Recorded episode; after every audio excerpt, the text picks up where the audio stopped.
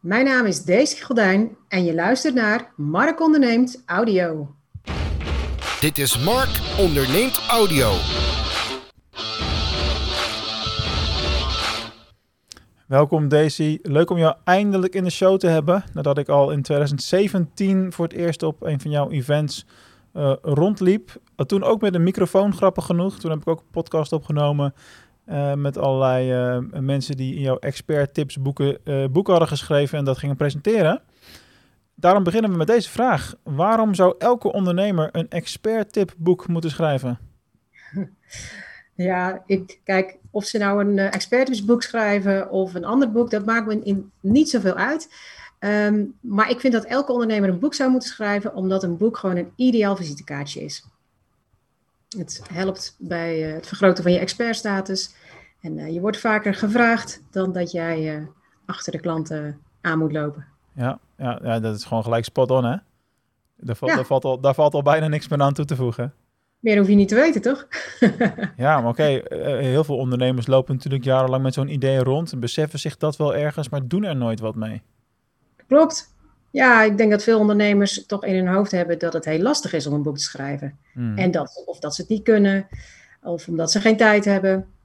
Uh, ja. Nou, er zijn zoveel bezwaren die je kunt bedenken om het maar vooral niet te doen. Je hebt ze allemaal al gehoord, hè? Ja, tuurlijk. ja, ik zou, uh, ik zou zeggen, daar gaan we het even flink over hebben in de loop van dit uh, interview. Maar laten we even beginnen bij het, bij het begin. Uh, voor de mensen die uh, jouw naam nu voor het eerst horen in, uh, in deze show, zou ik willen vragen: wie is Daisy Gordijn en wat doe je allemaal om op het punt te geko gekomen zijn waar je nu bent? Ja, nou ja, ik ben dus eigenaar van uitgeverij Expertboek en wij helpen ondernemers bij het schrijven en het uitgeven van een boek. Ik zeg altijd een boek waarmee ze meer klanten krijgen. Want mijn visie is dus dat, dat je een boek heel goed kunt inzetten als marketingmiddel. En als je dan een boek hebt geschreven, dan moet je het natuurlijk ook echt wel als marketingmiddel gaan inzetten. Maar daar komen we misschien later nog wel op.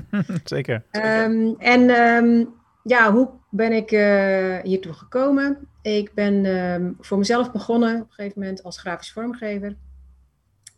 En ja, eigenlijk begonnen met gewoon huisstijlen en gewoon hè, wat een normale grafisch vormgever doet. Uh, dat was heel lastig op dat moment uh, om jezelf toch te onderscheiden. Ik was een beginnend uh, vormgever. En nou, op een gegeven moment heb ik de niche gekozen voor e-books. Dus het maken van e-books kon ik toch met vormgeving binnen, bezig zijn. En ja, de markt van e-books was toen net opkomend. Mm -hmm. In 2009 kwamen de eerste e-books uit Amerika overgewaaid, zeg maar. En um, in 2011 ben ik toen met e-book Point begonnen. Uh, dus wij maakten alleen maar e-books. En um, nou, dat ging eigenlijk best goed. En toen kreeg ik steeds vaker de vraag of ik ook fysieke boeken kon maken. En in het begin heb ik echt een paar keer nee gezegd. Uh, want ja, naam e-book Point, ik had een niche, e-books. Uh, je moet wel zorgen dat je, nou, dat je aan die niche houdt. Ja, toen Jij durfde keuzes te maken? Hè? Ja, maar toen liet ik toch wat liggen voor mijn gevoel. En uh, nou, toen heb ik de eerste fysieke boeken gemaakt. En dat vond ik eigenlijk zo leuk. Ik dacht van ja, dat vind ik eigenlijk veel leuker. En er was veel, veel vraag naar. Mm -hmm. Dus uh, toen ben ik steeds vaker fysieke boeken gaan maken. Um, en um, in 2015 heb ik de naam veranderd naar Expertboek. Alright. En uh, nu maken, werken we alleen met ondernemers die dus een, een fysiek boek willen. En en meestal hebben ze ook gewoon een e-book erbij van dat fysieke boek. Maar dan, nu is het een bijproduct. En uh, ja, je ziet ook dat de meeste mensen die een, een boek hebben en het als fysiek boek uitgeven en daarnaast ook als e-book, dat de fysieke boeken gewoon ook veel meer verkopen dan de e-books. Dus uh, het is nu echt een, uh, een bijproduct. Ja, dat hangt er een beetje vanaf wie je spreekt. Uh, ik heb toevallig twee, weken, twee weken geleden een interview gedaan met iemand met wie ik in het verleden heb samengewerkt. Toen ik nog, uh, want ik heb natuurlijk een luisterboekenachtergrond. Dus als je okay. mij, uh, over, met mij over boeken praat, dan komt het woord luisterboek al snel terug. Ik ja. verkocht dan in 2004 verkocht ik al luisterboeken op cd. En ik heb met een, met een andere uitgever ooit een tijd lang samen luisterboeken uitgegeven. en die heeft met name de laatste twee, drie jaar uh, de, de cijfers van de streamers gigantisch uh, omhoog zien uh, knallen. En als je kijkt naar het aantal afspeelbeurten in streamingdiensten, gaat dat ver voorbij de verkopen van dezelfde, ook uitgegeven fysieke boeken. En, maar dat gaat over alle genres heen. Hè? Dit gaat over, over, Dit is natuurlijk een heel specifiek onderwerp. Hè? Dat gaat ook over weet ik veel, romans, thrillers, kinderboeken, noem, noem maar op. Ja. En ja, mensen proeven veel meer tegenwoordig. En, ja. en dat, dat is dus een, een, wel een beweging waar, waar de content heen gaat. Kijk, in, in de markt waarin jij zit, is dat natuurlijk weer een. Uh, heeft het boek ook een totaal ander doel dan alleen aantallen maken. En dat zeg je natuurlijk al helemaal terecht. Je boek is uh, een perfect visitekaartje wat dat betreft. Ja. Dus uh, dat weet ik nog wel van mijn eerste boek in 2014. Toen schreef ik op de achterkant bij mijn bio: Mark de Groot is veel gevraagd spreker, trainer en auteur, bla bla. En je kan drie keer raden wat er daarna gebeurde. En toen werd ik het. ja, ja, ja. Dus je moet het eerst verkondigen en dan word je het. Ja, ja dat werkte toen nog wel, ja. Ik weet niet of dat nog steeds, uh, of dat nog steeds zo opgaat. Maar, uh, ja, kijk, als iedereen het roept, dan uh, klopt het natuurlijk niet meer. Maar nou ja, je wordt gewoon wel sneller als expert gezien als je een boek hebt geschreven. Want er zijn nog altijd veel meer mensen die geen boek hebben geschreven. Ja, maar dat is, dat is natuurlijk best grappig. Ja. Het zijn er echt heel veel meer die het niet gedaan hebben. Terwijl als jij zelf in een, in als ondernemer zijn in een netwerk komt met heel veel ondernemers om je heen die ook een boek hebben geschreven, dan lijkt het alsof iedereen het ook al gedaan heeft inmiddels. Maar dat, dat valt eigenlijk best wel mee, toch?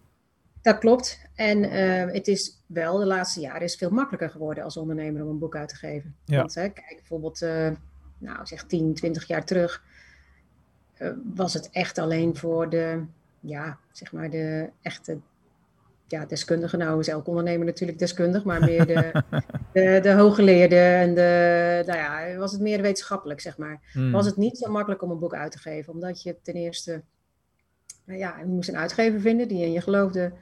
Um, en nu zijn er veel meer partijen op de markt die je kunnen ondersteunen bij het uitgeven in eigen beheer. Ja, en, en, en de verkoopkanalen zijn natuurlijk enorm veranderd. Dat scheelt uh, gigantisch. want ja. ja. kijk, bij uh, een bol kun je alles uh, vinden, lijkt me. En Vroeger was je natuurlijk ook gewoon afhankelijk van de fysieke boekenwinkel. En die hebben beperkte schapruimtes. Dus dat is een totaal ander proces. Ja. ja, en nu inderdaad kun je het uh, bij de online boekhandels uh, heel goed verkopen. En je kunt het ook zelf verkopen. Weet je wat dat is met fysieke boekwinkels? Dat is meer een ego-dingetje. Want uh, mijn tweede boek heb ik uitgegeven bij een klassieke uitgever, zeg maar. Mhm. En toen liep ik met mijn gezin door Dordrecht heen. en toen kwamen we in de boekwinkel, toen hij net een maand uit was. En dan zie je je eigen boek liggen.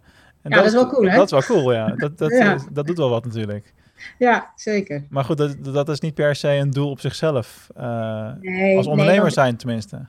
Nee, en ik zeg ook altijd, aan het boek zelf moet je niet willen verdienen. Nee, Want nee, verdien je bijna niks op. Nou, dat weet jij waarschijnlijk ook. Ja, als je het via de boekhandels verkoopt, uh, nou, jij weet dan wat je dan overhoudt. En zeker als je het via een traditionele of klassieke uitgever uitgeeft. Nou ja, dan krijg je 8 tot 10 procent, geef je in eigen beheer uit, dan krijg je wat meer. Mm Maar bijvoorbeeld bol.com, die zit het hoogste in de, in de, de marge. Die krijgt 48 procent van de verkoopprijs. Ja, dat is echt gigantisch. Ja, maar ja, dan weet je wat het is. Dat, dat is voor hun ook weer bruto, want er zit marketingkracht en geld achter. Tuurlijk. Ja, ja, het is ook... Uh, gratis verzending kost ook geld, weet je wel. Ja, precies. Het is ook wel terecht, want zij, hè, zij zijn natuurlijk jouw etalage, zeg mhm. maar. Um, en ook gewoon de fysieke boekhandels, die kopen het in, die moeten daar natuurlijk ook aan verdienen. Ja. Um, maar je moet veel boeken verkopen dan om er rijk van te worden. Ja. Dus je moet het niet doen om, uh, om er echt aan te verdienen. Want er zijn er maar enkele in Nederland die er echt gewoon goed aan verdienen. En dan moet je gewoon veel boeken verkopen. Dat kan wel, maar dan ja. er zijn er niet zoveel. Um, maar je verdient er veel meer op als je door je boek klanten binnenhaalt. Want dan één klant verdient je natuurlijk veel meer dan aan de verkoop van één boek. Nou ja, sterker nog, uh, in mijn geval zou één klant uit een uh, boek al uh, het, terugverdienen. Maar goed, ik heb het nog ietsje anders aangepakt met mijn eerste boek toen. Dus misschien in, in het kader van dit onderwerp wel leuk om heel even snel te vertellen.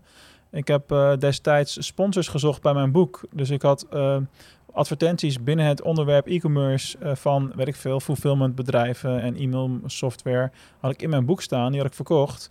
Dus ik had uiteindelijk de totale productiekosten voor 2000 boeken uh, had ik al uh, terugverdiend met een kleine plus. En dan had ik nog niks verkocht. Kijk, dat soort trucjes werken ook, werken ook lekker. Ja, ja, zo heb ik meerdere auteurs die dat zo hebben gedaan. Ja, ja. In verschillende manieren hoor, kun je dat doen. Maar je kunt je wel uh, financieren voordat het gelanceerd is, als je slim doet. Hey, in ons korte voorgesprek had je het ook al even over van hey, we hebben niet alleen de expert tips boeken. Dat is natuurlijk wel een beetje een, een beeld wat je wat snel, snel van jou zou kunnen krijgen ieder geval het beeld wat ik ook uh, had. Ja, Op wat voor andere manier geef je boeken uit?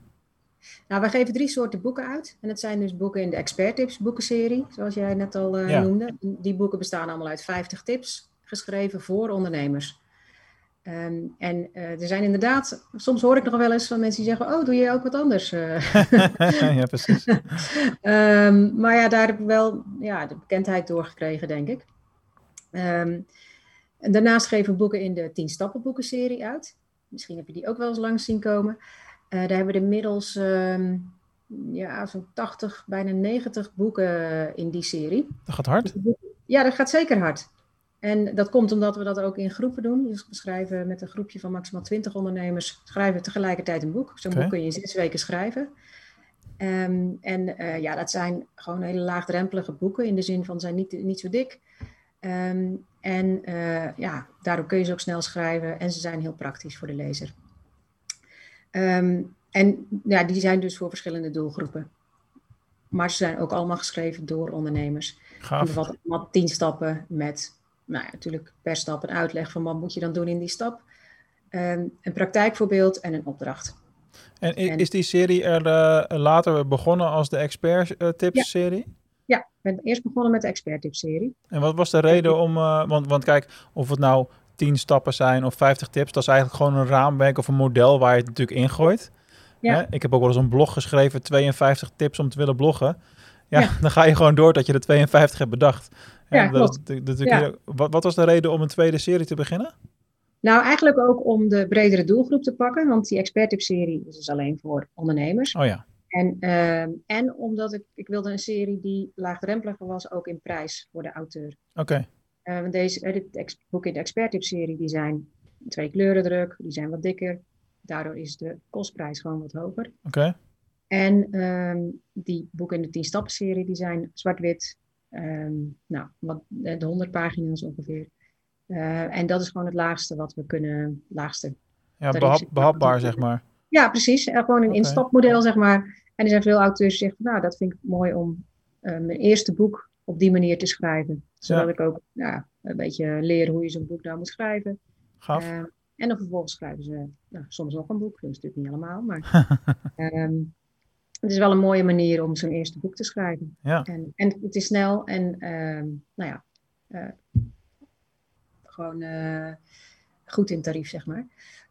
Um, Uh, dus Andere vorm van begeleiding ook als met 50 tips. Misschien ja. wat minder intensief ook. Ja, ja, en dat is was ook een kleinere groep. Deden we telkens met vijf ondernemers tegelijkertijd. En deze is een wat grotere groep. Af. Dus, um, ja. En uh, daarnaast doen we heel veel unieke boeken. Dus uh, mensen die niet in een serie mee willen gaan. Dat heeft natuurlijk voor- en nadelen. Ja, ja, serie meegaan.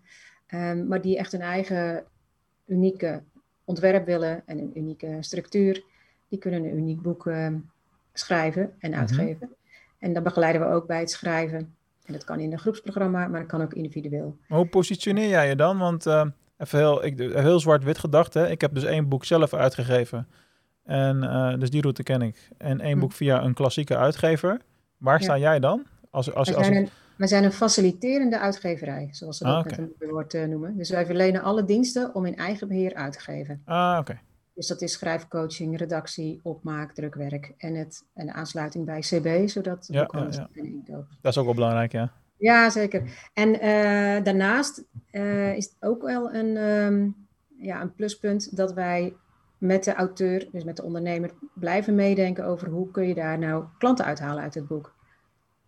Dus daar doen we acties voor. Um, we hebben, dus om de paar maanden hebben we een bijeenkomst voor de auteurs om nou ja, gewoon aan de boekpromotie te werken. Ja, ja, Want heel veel auteurs hebben daar toch moeite mee. Als het boek er dan eenmaal is, dan is het natuurlijk, hè, als het wordt gelanceerd, is allemaal. Uh, en dan leuk. heel lang. En dan, en dan is wordt er het wel stil. wat verkocht. en dan, ja, als ze dan niks meer doen vervolgens, ja, dan verkoopt het ook niet. Inderdaad. En dan werkt het ook niet, zo'n boek. Dus je moet er wel wat voor doen. Je moet er eigenlijk aan blijven werken. Nou, dat Klopt. zul jij zelf ook wel ervaren hebben. Ja, ja, dat is met alles wat je doet. Ik ben uh, al een half jaar. Uh, heel erg hard aan het promoten voor uh, succes met e-commerce met als doel om het te laten groeien naar enkele duizenden leden, maar dat gaat ook minder snel als dat je op voorhand uh, hoopt, zeg maar.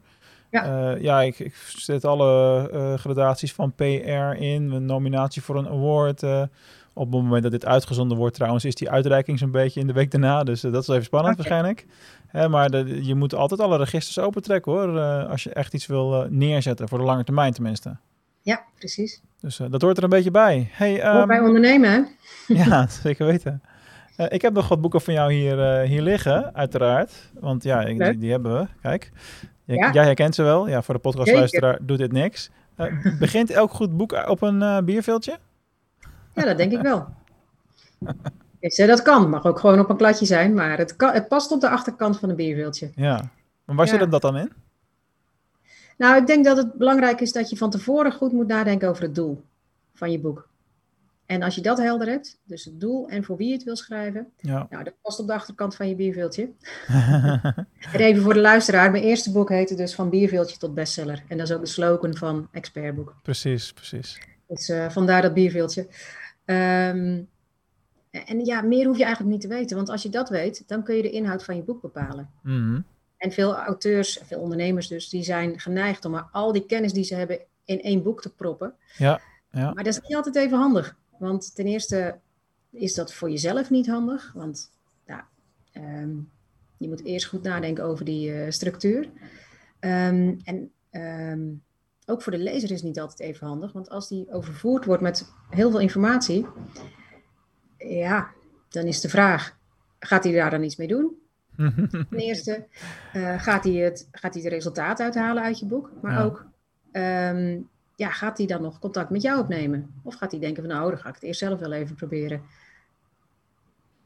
En wat je eigenlijk wil, is dat je dus inspeelt op de behoeften van jouw ideale klant. Dus denk eerst na van gewoon wie wil ik nou als ideale klant. Ja.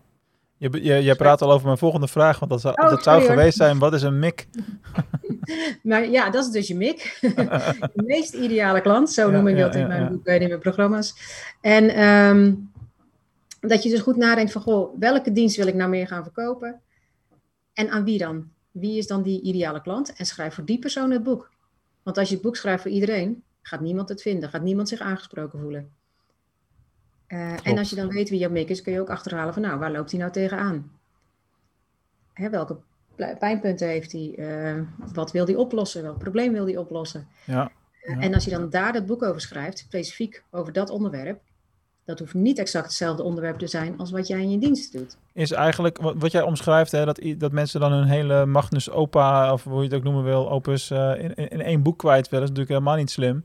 Ik, ik heb wel de neiging om tegen dat soort mensen te zeggen, joh, Kijk eens naar hoe Jos Burgers dat doet. Die geeft ongeveer één nuttige tip per boek.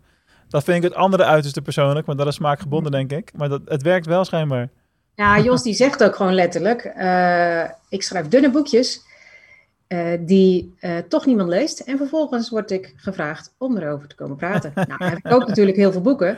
Ja. Maar als ze vervolgens in die boekenkast verdwijnen en ze wordt, hij wordt toch uitgenodigd om erover te komen spreken. Nou, waar denk je dat hij meer aan verdient? Ja, dat is niet zo moeilijk, nee. nee. Ja, dat is, uh, dat is duidelijk. En hoe, gaat zo'n proces uiteindelijk in, in zijn werk? Want uh, uh, ja, je doet het waarschijnlijk niet eens alleen. Je hebt inmiddels volgens mij ook wel een, een, team om je heen. Ja, zeker. dus stel, ik ben een ondernemer en ik wil een boek schrijven, maar ik zou zelf niet zo goed weten hoe ik daar aan moet pakken. Hoe, hoe help jij die ondernemers dan? Nou, um, zoals ik zei, we hebben dus um, schrijfcoaching uh, programma's. En dat kan dus in een groep of individueel, maar net wat je zelf uh, fijn vindt. Voor unieke boeken kan het ook individueel tenminste. Mm -hmm. Voor die series gaat het gewoon in een groep. En um, ja, waar we dan mee beginnen is eigenlijk wat ik net uitlegde, dus dan weet je dat alvast. is dus het bepalen van het doel van je boek. En voor wie schrijf je het dan? En dan kun je die blueprint van je boek gaan maken. Daar helpen we altijd als eerste mee. Dat, dat is waar we mee beginnen. En het bepalen van de lanceerdatum. De deadline, de heilige deadline. De deadline ja, dat ja, is echt belangrijk. En, en ja, maar sommige mensen raken er ook van in de stress. Maar voor heel veel mensen werkt het echt heel goed. Stress is niet alleen ongezond, hè? Nee, nou, maar daarom denk ik dat het ook handig is als je in een programma stapt. Uh, en dan vooral een groepsprogramma. Omdat je dan door nou ja, zeg maar de druk van de groep, de kracht van de groep... Uh, hè, dat je daarin meegaat en ervoor zorgt dat je tegelijkertijd of ongeveer tegelijkertijd klaar bent. Ja, dat, nee, dat werkt wel. En als je het alleen doet, als je alleen zeg maar aanloopt te modderen, ja, dan is de kans natuurlijk heel groot dat je het elke keer uitstelt. Nou ja, 100 procent eh, deze. Ik ben al drie jaar bezig met mijn derde boek. En ik begin, oh, begin, begin, maar niet elke keer. Mark, zeg je nou? nee, ja, dat is ook gewoon keuzes en prioriteiten, toch? Dat heb je soms. Ja, ja, ja. ja maar precies, dat is precies wat er dan gebeurt. Ja. En als je in een programma stapt, dan wil je er ook voor zorgen dat je, nou ja, dat je natuurlijk resultaat uit dat, dat programma en dat dat boek er ook komt. Dus daarom werkt dat zo goed, denk ik. Maar goed, we beginnen dus met nou, het bepalen van het doel, je ideale klant en dan de blueprint maken. Dus bepaal eerst de inhoud van je boek, de structuur, voordat je gaat schrijven. Mhm. En als je een goede blueprint hebt, dan is het schrijven van je boek een invuloefening. Dat is ook ja, een slogan geworden, maar uh, dat krijg ik ook echt terug van de, van de deelnemers, dat dat ook echt zo werkt. Dus aan de voorkant kost dat wat meer tijd om die blueprint goed uh, uit te denken.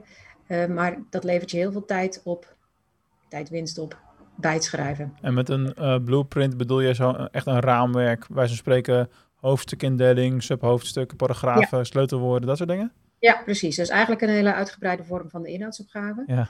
En dat je dan per hoofdstuk ook bedenkt van oké, wat moet hier dan inkomen? Welke tekstelementen? Ja. En bijvoorbeeld praktijkvoorbeeld is één tekstelement die je kunt gebruiken. Maar welk praktijkvoorbeeld dan? Welke klant wil je hier benoemen? Of welk voorbeeld wil je hier benoemen? Dat je dat van tevoren allemaal bedenkt. Ehm, en als dat tijdens het schrijven nog een beetje wisselt, dat kan natuurlijk heel goed. Mhm. Geen probleem. Maar het helpt je wel als je gaat schrijven, dat je daar niet meer over na hoeft te denken. Ja, dat is echt super herkenbaar. Want ik heb uh, een paar maanden terug voor mijn volgende boek wel al dat, precies dat gedaan. Dat is het enige wat ik toen ook gedaan heb. Maar het raamwerk staat. Ik, het is alleen nog maar invullen inderdaad. Ja, en als nou, je dat, dan moet je wel je dat, dat, tijd inplannen om het uh, te gaan invullen. Dat is het, hè? Maar dat is met alles toch wat je doet. Ik bedoel, net, net, als met deze uh, interviews, die heb ik nu een stuk of acht in één week uh, dat er opgenomen worden. En je kan een paar maanden vooruit straks met het uitzendschema, zeg maar. Ja, precies. Het is een, een kwestie van plannen. Ja, ja, dat is bij het schrijven van een boek ook zo. Zeker. Nou ja, en dan ga je dus dat boek schrijven. Um, als je klaar bent met schrijven, dan wordt het geredigeerd. Um, en ja, sommige mensen onderschatten nog de kracht van de redactie. uh, dat, dat, is eigenlijk een van die vooroordelen waar we het over hadden, of bezwaren. Um, als je boek wordt geredigeerd, en een goede redacteur, die kijkt niet alleen maar naar de, zeg maar de spelfouten, de DT-foutjes en de punten en de comma's. Maar die zorgt er ook voor dat je boek lekker leest. Dat het naar de lezer toe is geschreven, dus dat die lezer zich aangesproken voelt. Uh, dat er geen passieve constructies in die zinnen zitten, dat het gewoon lekker vlot leest. En um, nou, het ene boek wat, moet wat meer aangesleuteld worden dan het andere boek. Mm -hmm. um, maar uiteindelijk krijg je gewoon een lekker leesbaar boek. Dus als jij klaar bent met schrijven, dan hoef je nog niet bang te zijn dat dit zeg maar de definitieve tekst is. Want die redacteur die gaat er gewoon, ja, gewoon nog flink mee aan de slag. Um, dus vandaar dat, ja, dat je dat bezwaar niet hoeft te hebben, vind ik. Hè, dat je niet kunt schrijven. Het is sowieso niet te onderschatten. Ik bedoel, ik heb een correctieboek van mijn eerste boek in de kast staan. En daar zijn acht of negen auteurs hebben we eraan aan meegewerkt. Dus iedereen heeft elkaars werk gezien. Ja. En een redacteur. En dan nog steeds hebben we 15 plus fouten ontdekt na druk. Nou, dat is mooi dat je dat zegt. Um, het is onderzocht dat uh, als je een boek helemaal foutloos wilt hebben, dan moet je het door zeven redacteuren, professionele redacteuren, wow. laten redigeren. Nou, dat doet geen één uitgever, want dat is veel te kostbaar. Ja, tuurlijk. Maar er staan natuurlijk zoveel letters en punten en komma's in zo'n boek. Dat kan al, ja, je mist altijd wel wat, toch? Ja, ja, ja. ja maar ja, dat, dat streven naar perfectie is sowieso iets wat ondernemers niet zouden moeten willen in mijn optiek. Snelheid is belangrijker dan perfectie. Ja, ja, en beter, uh, bijvoorbeeld uh, met online ondernemen is het natuurlijk ook beter zichtbaar dan helemaal, en niet perfect, dan helemaal niet zichtbaar, toch? Inderdaad. Ja. ja er is geen twijfel over mogelijk. Ja. Uh, wat is de reden dat veel ondernemers, als ze zelf proberen een boek te gaan schrijven, je hoort het natuurlijk heel erg veel, toch vastlopen? Ja, vaak is dat door gebrek aan, aan duidelijkheid van het doel. En waarom wil je nou dit boek? En wat wil je er dan mee gaan doen? En dat ze geen goede structuur hebben, zodat ze, ja, ze daardoor vastlopen in het schrijven. Ja, ja eigenlijk ja, is het, en, eigenlijk is het logisch. Ja, en sommigen, ja, als ze het alleen doen, dan is het, zoals je net zelf al zei, zijn altijd andere prioriteiten. Ja, maar voor, voor mijn gevoel, uh, en correct me if I'm wrong, heeft verantwoording afleggen ook een grote uh, rol hier, hierin. Mm -hmm. uh, zo ben ik afgelopen zomer begonnen met een leefstijlplan en voedingsschema's veranderen, noem het allemaal op. Dat, dat lukt me alleen de hele tijd niet. Dus als iemand mij daarin stuurt en ook zegt als ik iets wel of niet doe en me daarop aanspreekt, dan hou ik dat veel langer vol. Ja, ja logisch. En, dat is met dit waarschijnlijk hetzelfde. Ja, absoluut. Hetzelfde als je naar de sportschool gaat. Of, ja, precies. Er zijn niet niks mensen die een personal trainer inhuren, omdat je dan in ieder geval gaat. Ja. Dus, ja dat is bij het schrijven van een boek ook zo. Ik heb dat wel opgegeven hoor, die sportschool, al een tijdje geleden. Voor de corona, zeg maar al. Ja? Ja, nou, zo'n ja. gruwelijk hekel aan. Ik geloof dat ik in mijn leven vier, vijf keer lid ben geweest van een sportschool. En, en op een gegeven moment heb ik gedacht, ik moet verstandig zijn. En dat is een tip voor iedereen, denk ik. Doe als je gaat sporten, probeer dan iets te doen wat je echt leuk vindt ook. En niet alleen, want ik ben weer gaan badmintonnen bijvoorbeeld. Helemaal mee eens. En daar word ik gewoon blij van. En geloof me, na een avond badmintonnen, het zweet gutst overal hoor. Het is echt niet zo licht als dat je denkt. Nee, en dan hou je het veel langer vol hè, als je het leuk Ja, vindt. dat is het. Ik heb ook niks met sportscholen hoor. Dus ik ga liever gewoon eh, lekker hardlopen. Precies. Ja. Leuk, leuk. Ehm, wat is de bestseller methode? Die komt uit het experttipsboek. eh. Ja, het is wel leuk dat je er even over na moet denken. Het is je eigen boek. Ja, ja kijk, Gemeen, als je, als vijf boeken hebt geschreven, moest ik even nadenken van welk Oh, heb ik, er maar, heb ik er maar twee van de vijf? Oh jee. Ja, klopt. Ja.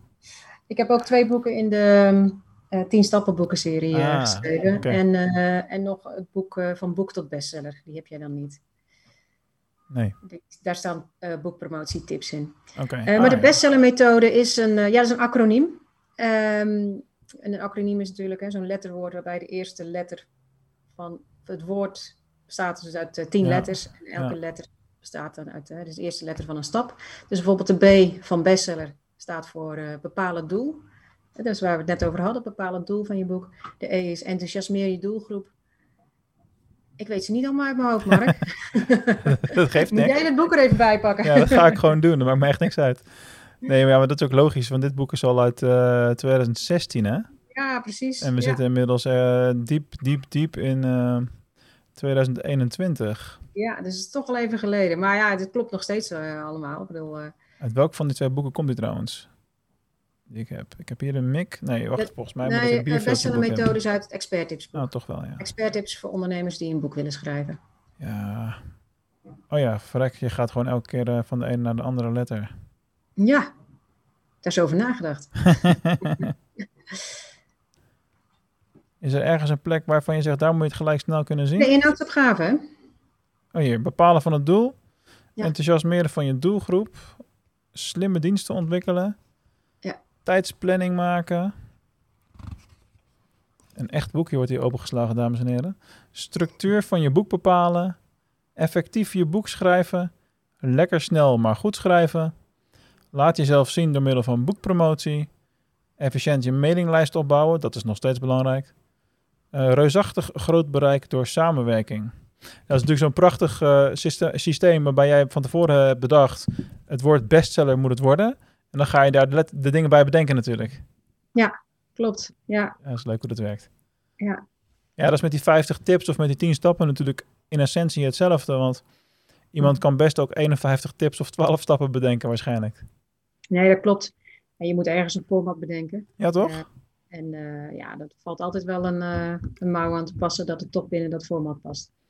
Ja, precies. Hey, als je naar die expert tips eh, serie kijkt, wat Mhm. zijn nou eh, de top drie best verkochte boeken uit die serie? Oeh, nou, de aantallen moet ik even over nadenken. Als je dat van tevoren had gevraagd, dan had ik het even opgezocht.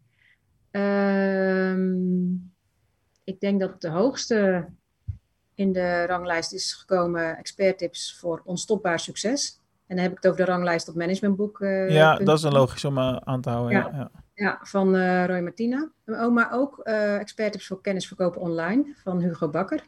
Ja, Hugo, ja, daar ben ik ook nog wel eens op eh, bezoek geweest met een interview. Ja, Leuk. Oh, leuk. Ja, die kwam op nummer twee. En volgens mij Roy ook, of op nummer drie. Dat weet ik even niet meer uit mijn hoofd. Ehm, dus dat, die zijn het hoogst gekomen op managementboek.nl. Ehm, ja, en verder eh, zijn natuurlijk ook auteurs die eh, veel boeken hebben verkocht, maar niet zozeer op, op managementboek. Nou ja, dat is een interessante kwestie natuurlijk. Want wat raad jij aan aan, eh, aan ondernemers of experts die met zo'n boek bezig zijn? Welke strategieën zou jij aanraden? Want je kunt natuurlijk zeggen, ik ga ervoor dat elke verkoop via managementboek gaat. Ja. In, in, in auteursland, non-fictie, is het natuurlijk al lang bekend dat als je gewoon heel hard je best doet om alle verkopen via hun te laten lopen, dat je een grote kans maakt om op zijn minst die top 10 eh, te behalen. Ik heb het nog nooit op die manier gedaan. Ik heb eh, mijn, mijn, mijn eerste boek eh, heeft geloof ik positie 400 of zo gehaald, maar ik heb er meer dan 2000 verkocht. Ja, ja die zijn niet allemaal via managementboek gegaan. Helemaal niet, helemaal niet. Nee, Daarom even heel weinig in ieder geval. Echt misschien honderd of zo. Maar dat is natuurlijk het hele ding, hè? Want als ze allemaal via die route waren gegaan, dan was het er nummer één geweest. In die tijd al helemaal. Nou ja, dat, ja, in 2014, dat niet altijd. In 2014 wel, gegeven de tijdspad waarin dat uh, oh, Ja, het is ook afhankelijk van wie er op dat moment in de top 10 staat. Ja, ja. Dat weet je niet van tevoren. Kijk, als nee. Jos Burgers dan op dat moment ook in de top 10 staat. Nee, je moet je boek niet uitbrengen als hij dat net gedaan heeft. Dat is nee, duidelijk. Maar dat weet je niet altijd van tevoren. Nee, nee, nee. En um, ja, dan, als je dan net de pech hebt, dan, uh, ja, en, en die heeft uh, duizenden boeken verkocht, ja, dan moet je daar overheen om op nummer 1 te komen. Ja. Um, maar ja, als die net daar staat en hij gaat zakken, ja, dan kan het wel. We hebben nu een aantal, nee, twee um, auteurs op nummer 1 gehad. En, uh, en die hadden nog niet eens zo heel veel boeken verkocht. En ook we hebben bijvoorbeeld die op nummer 2 zijn gekomen, wel een aantal op nummer 2. om je een idee te geven. De een had um, 400 boeken verkocht. Ik zal niet vertellen wie. Nee, snap ik. Uh, de een had 400 boeken verkocht en die had, kwam daarmee op nummer 2. Uh, en, um, en de ander die had 1300 boeken verkocht en die stond ook op nummer 2 en lukte dus niet om naar nummer 1 te komen. Hmm. Uh, ja. Dus ja, het is maar net de timing. Ja. Maar de vraag hierachter achter is eigenlijk: ja. welke strategie zou je aanraden aan auteurs? Moet je daarop focussen? Of, want het, heeft natuurlijk, het doet wel iets met je expertstatus, hoe suf ja. dat ook is. Of, ja, of, of, wordt dat systeem op een gegeven moment wel gekraakt, omdat iedereen inmiddels toch wel door... Ja, wie is iedereen? Weet je, een klein wereldje heeft door dat het een kraakbaar systeem is. Ja, um, nou ja, kraakbaar in de zin... Natuurlijk je kan het, wel... je kan het stuur, stuurbaar dan? Ja, ja, precies. En er zijn ook wel auteurs... Um, ik ken ze niet persoonlijk hoor, maar ik, weet, ik heb gehoord dat mensen zijn die auteurs die hun eigen boeken opkopen daar. Mm. Uh, ja, dat is natuurlijk een beetje een wassen neus die ranglijst. Ik zeg niet dat dat altijd gebeurt hoor, maar het gebeurt wel eens. Maar ja, wat is je strategie daarin of wat is een, uh, een goede strategie? Ik krijg die vraag natuurlijk vaker van auteurs. Van ja, hè, moet ik nou alleen voor managementboek gaan of niet? En het is natuurlijk een beetje een ego-dingetje. Ja, ja, dat is wel echt zo. Maar ja. ja, ja. Um, en ja, wat je zegt, het is inderdaad goed voor je expertstatus. Um, een van de toevallig twee dames die op nummer 1 zijn gekomen, uh, die werd vervolgens dus ook uitgenodigd uh, voor verschillende podcasts. Uh, ook bij BNR Nieuwsradio, bij Ben Tichelaar. Mm. Ja, dat is toch leuk, terwijl je daar anders niet zo snel aan tafel komt misschien. Nee, inderdaad. dus je, je, komt wel degelijk meer in de picture als je in die, sowieso in de top 3 komt. Maar nummer 1 is natuurlijk wel het, ja, het mooiste. Ja. Um, en ja, de consequentie is dat je dus alles naar managementboek moet sturen, alle verkopen, zoveel mogelijk. Um, en als je bijvoorbeeld, het maakt voor de, zeg maar, de opbrengst niet zoveel uit. Of je nou via bol.com verkoopt of via managementboek, dat maakt allemaal niet zoveel uit. Mm. Maar verkoop je zelf, jij hebt heel veel boeken zelf verkocht, zei je net volgens mij. Ja, klopt. Um, ja, dan hou je er meer aan over. Ja, dat is natuurlijk het ding, want ik ken dus ook collega-auteurs die dan uh, gewoon een bestelpagina op hun eigen website hadden, maar de order onder water naar managementboek doorsturen. Mm -hmm. En zij leverden hem dan uit en dan telt hij wel mee voor de lijst. Ja, klopt. Maar dan kies je er dus bewust voor om een groot gedeelte van je marge in te leveren. Precies, ja. En managementboek krijgt 45% van de verkoopprijs. Ja. En dus het is maar net wat je, ja, wat je belangrijk vindt. En het is altijd wel, het is een beetje tricky natuurlijk, want je kan denken van nou, ik ga daarvoor. Uh, dus je stuurt alle orders naar managementboek. En als het dan niet lukt, ja, dan... Ja, je hebt nooit een garantie, toch? Nee, bedoel, zeker niet. Dat, nee. dat hou je toch, wat jij ook al zei. Je weet niet wie precies ook nog allemaal op hetzelfde moment hetzelfde idee heeft. Precies. En ook uh, die kant, maar mijn managementboek vaart daar natuurlijk wel bij. Ja, absoluut. Ja. ja. Dus het is ook maar net wat je doel is. Is jouw doel om inderdaad die expertpositie, nummer één positie uh, te claimen? Ja, dan ja. moet je daar gaan ja, dan, dan stimuleer ik dat uh, ook. Maar is jouw doel om bijvoorbeeld meer mensen in je programma's te krijgen of meer, meer diensten te verkopen? Ja, dan zou ik eerder acties doen om meer boeken te verkopen en daarachter een funnel te hangen. Wat je ook veel ziet is dat, uh, dat kan een combinatie met managementboek zijn of niet hoor, dat maakt niet zoveel uit. Is dat je bijvoorbeeld uh, gevraagd wordt om uh, een lezing te geven over je boek of over je verhaal bij een bedrijf. En dan zitten dan 50 man en dat jouw vergoeding niet is uh, 1000 plus euro of whatever. Maar dat ja. je vergoeding is, jij koopt 50 van mijn boeken. Ik neem ze voor je mee of je bestelt ze via managementboek. Precies, ja, en dan kan het snel oplopen. Dat is het. Als je dat hè, zo een paar keer doet, dan, eh, dan kan het hard gaan. Ja, Zeker, ja. afgelopen jaar zal dat eh, op andere manieren gegaan moeten zijn, omdat al die lezingen niet meer doorgingen natuurlijk. Nee, precies. Dan moet het online. Dan moet het online. En je boek de boeken naar ze opsturen. Dat zou goed kunnen. Eh, maar wat je ook ziet, als je zegt van nou, mijn doel is niet om op die nummer één positie te komen, maar ik wil juist meer klanten binnenhalen, dan zou je bijvoorbeeld een actie kunnen doen om je boek gratis weg te geven, bijvoorbeeld tegen verzendkosten. En ze dan vervolgens uh, ja, weer een aanbod te doen. Ja. bijvoorbeeld een, uh, een, webinar aan te bieden en daar bied je dan je diensten in aan. Of... Want hoe zit dat ook alweer? Met, want je zegt het boek gratis weggeven of moet je het boek verkopen voor de uh, vastgestelde boekenprijs en geef je dan iets anders Ja, je zit inderdaad met, met de wet op de vaste boekenprijs. Dus je mag geen korting geven op je boek. Nee. Maar je mag het wel gratis weggeven. En dan mag je wel de verzendkosten rekenen. Mag dat ook als je een, een boek hebt uh, die bij managementboek 25 euro kost en je op je eigen site zeg je dan ik geef hem gratis weg, maar je moet 6 euro verzendkosten betalen? Ja, dat mag. Oké, oké. Dat is nog wel interessant dan, ja. Ja, precies. En dan moet je wel zorgen dat je dat gaat opvolgen. Hè? Dus dat je er een funnel achter hangt. Ja, dat is met alles zo, toch? Ja, maar niet iedereen doet dat. maar zit dat niet ook een beetje in de begeleiding die jij geeft aan Ja, ja, ja, ja, zeker wel. Uh, maar ze moeten het uiteindelijk wel zelf doen natuurlijk. Wij doen het niet voor ze. Nee, dat is logisch. Ergens houdt jouw rol natuurlijk ook op. Ja, en zo hadden we ehm, in februari uh, de digitale boekenkastactie. Het was dus een digitale boekenkast waarin uh, deden bijna 70 auteurs aan mee, die dus een boek daar gratis aanboden. Ik geloof dat ik die voorbij heb zien komen, ja. Ja, en nou, die gaan we ook weer uh, herhalen. Um, en ja, dat is natuurlijk ideaal, want iedereen, al die auteurs, al die 70 auteurs, die gaan dat delen. Dus daarmee heb je een heel groot bereik. Ja. En um, nou, dan kon je dus het boek gratis downloaden, maar vervolgens kom je dan op die mailinglijst van die auteur. En nou ja, als je het goed doet, dan word je natuurlijk daar weer, uh, dan krijg je daar weer andere tips van. En, mm -hmm. ja. Maar dat is een hele fijne manier om het te doen, zeker tegenwoordig. Want met name dit afgelopen jaar hebben we natuurlijk gezien dat bijvoorbeeld uh, leadwerving via Facebook aan steeds meer pijnpunten onderhevig is en duurder is geworden dan ooit. Dus eigenlijk voor de meeste individuele ondernemers al eigenlijk niet meer interessant, zou je kunnen zeggen. Ja. Dus dat wordt, uh, ik kan me herinneren dat we voor uh, tot 1 euro aan uh, download voor een e-book betaalden. En dat was prima ja. te doen, maar tegenwoordig kun je dat vergeten. Nee, precies. En um, ja, als 70 auteurs gaan delen, heb je wel een groot bereik. De een ja. heeft een wat grotere mailinglijst dan de ander. Ja, ja, ja. Maar het was wel een heel mooi resultaat. Want sommige auteurs hadden zelfs iets van 500 mensen erbij op een mailinglijst door die actie. Ja, lekker toch? Ja. Dat schiet lekker op. Ja. Alright. Um, Even kijken, wat hebben we nog meer? Iets bredere vraag misschien. Als je kijkt naar, je bent ondernemer, dat geeft jou de, de mogelijkheid om het leven wat meer in te richten volgens je eigen randvoorwaarden, om het zo maar te zeggen. Ja. wat, hoe doe jij, wat doe jij eraan om het voor jou mooiste leven te leiden? um, nou ja, sowieso dat ik natuurlijk mijn eigen werkuren kan bepalen. Dat is altijd lekker. Dat is altijd lekker. Dus ik, um, ik begin wat later. En uh, liefst ga ik dan 's ochtends eerst sporten. Oh ja.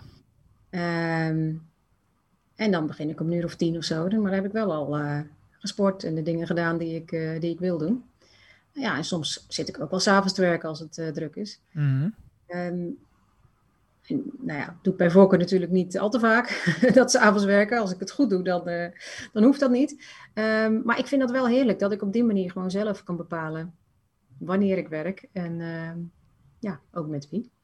Maar ervaar je je werk ook als, als zijnde werk? Want kijk, ik kijk nooit zo heel erg naar mijn werkuren. En dat is omdat ik gewoon wat ik doe, vind ik leuk. En als ik een hobby zou mogen kiezen, dan zou ik dit vaker doen, zeg maar.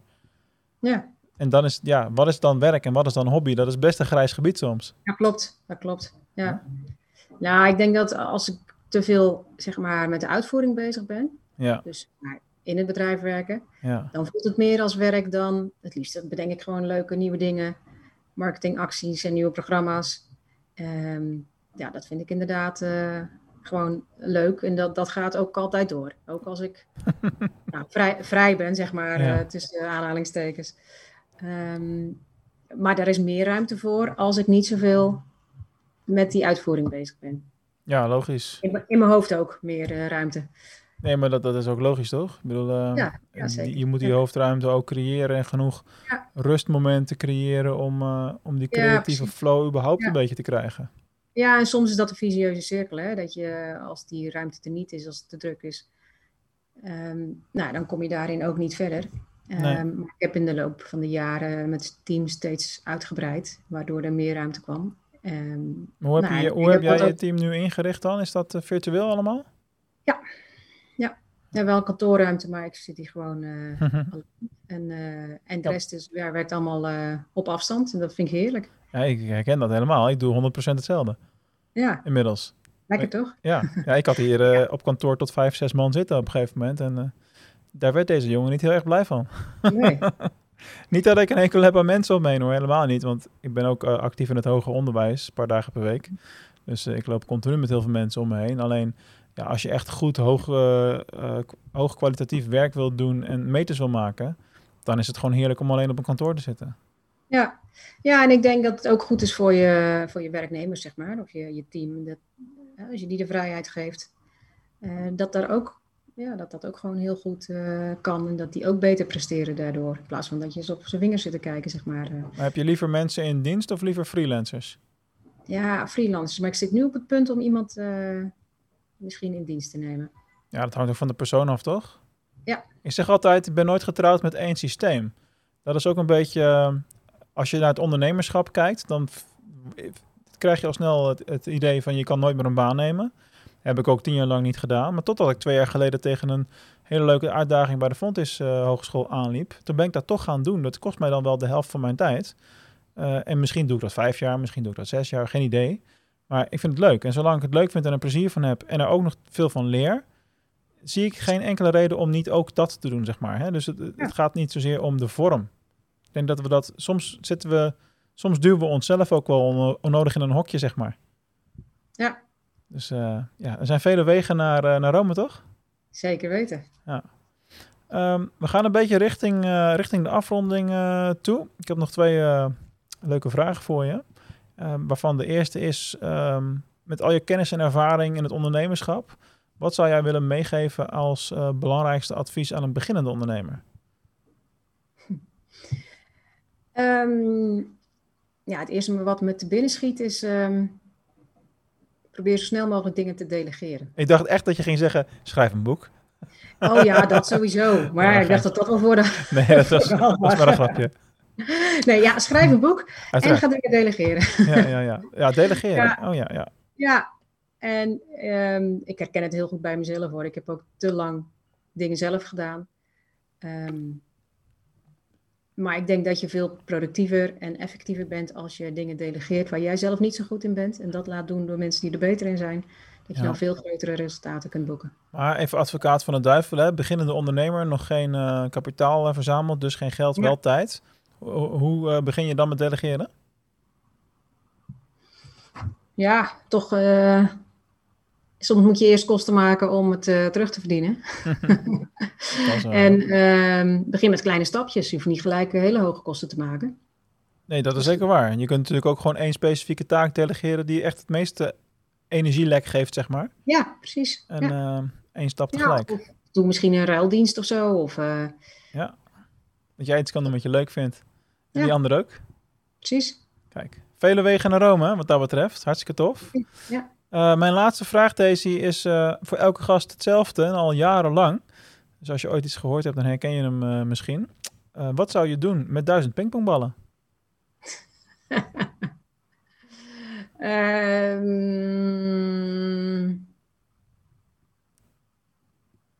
ja, goede vraag. Wat zou ik daar nou mee doen? Um, ik zou een leuk evenement organiseren, denk ik.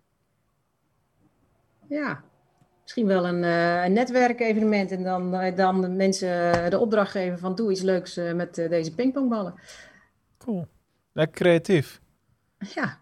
Misschien je nummer erop zetten of je e-mailadres en dan ja. random allemaal een pingpongbal naar elkaar gooien.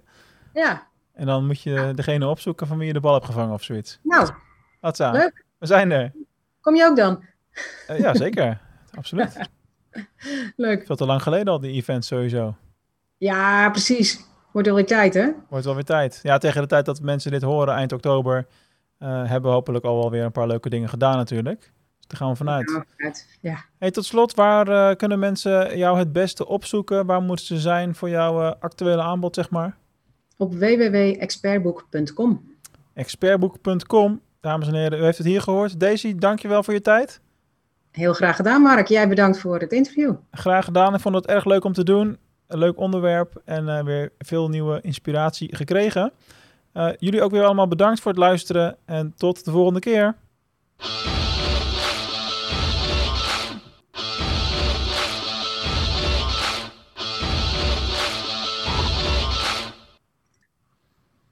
Bedankt voor het luisteren naar Mark Onderneemt Audio. Ik hoop dat je weer vele inzichten hebt kunnen verzamelen uit dit interview met deze toffe ondernemer wat je net hebt kunnen horen.